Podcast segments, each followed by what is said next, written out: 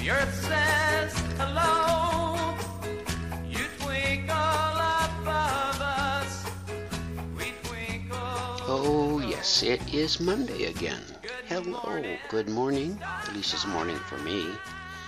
To all of you tuning in to having a cup of tea this morning in honor of Rip Van Winkle.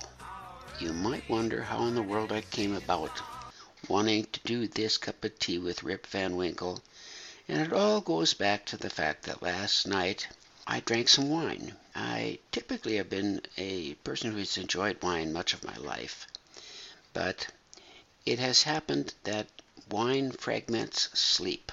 In my particular case last night, it meant that I slept well until 4 o'clock and then woke up. And do what I may, self hypnosis, relaxation, I finally recognized that the wine giveth and the wine taketh away. And so I am up and having a good time with you. So what does Rip Van Winkle have to do with this? Well, let's let's talk a little bit about Rip Van Winkle.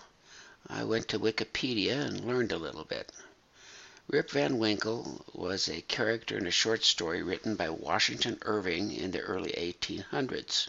He wrote it while he was in England, but as if he was living in the Catskills, which he was not at the time. And Rip Van Winkle was a uh, kind of a wastrel. He shirked work whenever he could, uh, went to the pub whenever he could, and was kind of lazy but good natured, and people seemed to like him pretty well. He didn't get along with his wife very well, and so one day he decided to head up away and climb up the mountain a bit and enjoy the beautiful day. Well, there he came upon a man with a big keg carrying it. It was heavy. And the man asked him to join him, and he did. And he went up the mountain further, and then he heard loud rumbling noises and came upon a group of men playing nine pins. Of course, that's bowling, but done on the ground in the Catskills in the, in the late 1700s. And he had some of their gin. Then he decided he would head back to town, and he did, only to find that instead of King George's picture being in the pub, it was George Washington. And when he said he was a follower of King George, he almost got beat up because he had slept through the American Revolution. And uh, as the story is disclosed, his wife had died, no sadness to him. His daughter took him in, and the children just loved listening to his stories. And whenever they heard thunder up in the mountain, they thought it was those ruffians up there playing ninepins. So the real subject I'm talking to you about is sleep.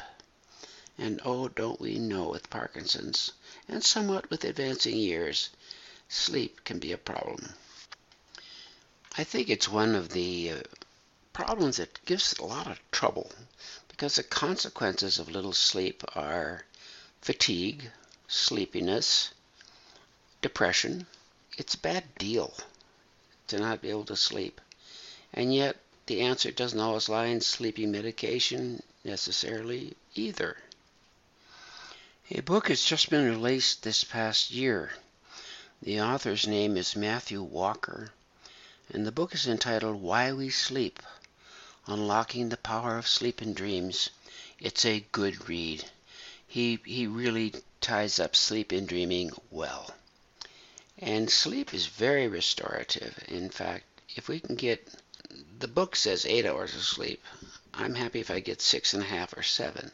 But if we get that, there's a restorative process that comes on during sleep. Now, I'm going to give you some thoughts about sleep and what can be done. And of course, I think the first thing is is don't drink your red wine before you go to bed or any alcohol. And the same goes for caffeine. In fact, you're better off not partaking of much food or fluids in about the three to four hours before you go to bed. Especially men with our prostates have a tendency to be roused out of bed a couple times to make sure that we don't lose control. But if we have a lesser uh, fluid load on board, we're going to do much better. So, watch what you eat and drink. before you go to bed. Four hours before you go. The bed in your home should have two purposes only, and that is sleeping and sex. But many of us, of course, uh, the latter has uh, somehow dwindled, and we have to come to terms with that and are grateful for the years that it was there and gave that wonderful experience to life. But many of us are no longer capable of that. At first I was sad about that, but now I just accept it and remember how pleasant sex was earlier in my life. Okay, so what am I going to do about sleep for you? Well, I'm going to do a couple things. One is I'm going to put a about three different meditations, sleep meditations on my website, right, with this podcast on the cup of tea page. And I'll have different musical backgrounds, and you can access these and see whether they help get you back to sleep if you awaken. On the medication front, I have succeeded with a medication called trazodone. It is an antidepressant originally, but was a weak antidepressant, but it induces quite a bit of sleep. And I've been on it now for uh, 15 years, and I couldn't do without it. Now, that might be that my sleep is disturbed by long term depression as well as Parkinson's.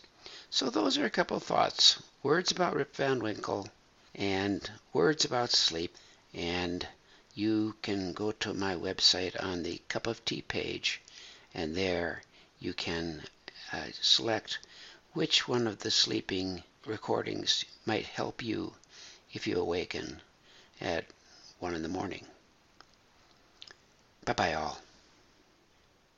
Oh, and before I go, I want to ask you again if you find these podcasts helpful, would you share them with others?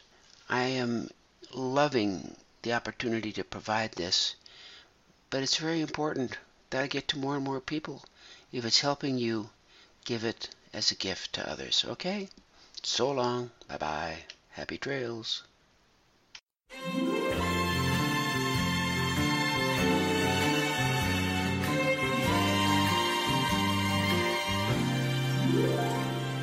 Happy trails to you until we meet again. Happy trails to you. Keep smiling until then. Who cares about the clouds if we're together? Just sing a song and bring the sunny weather.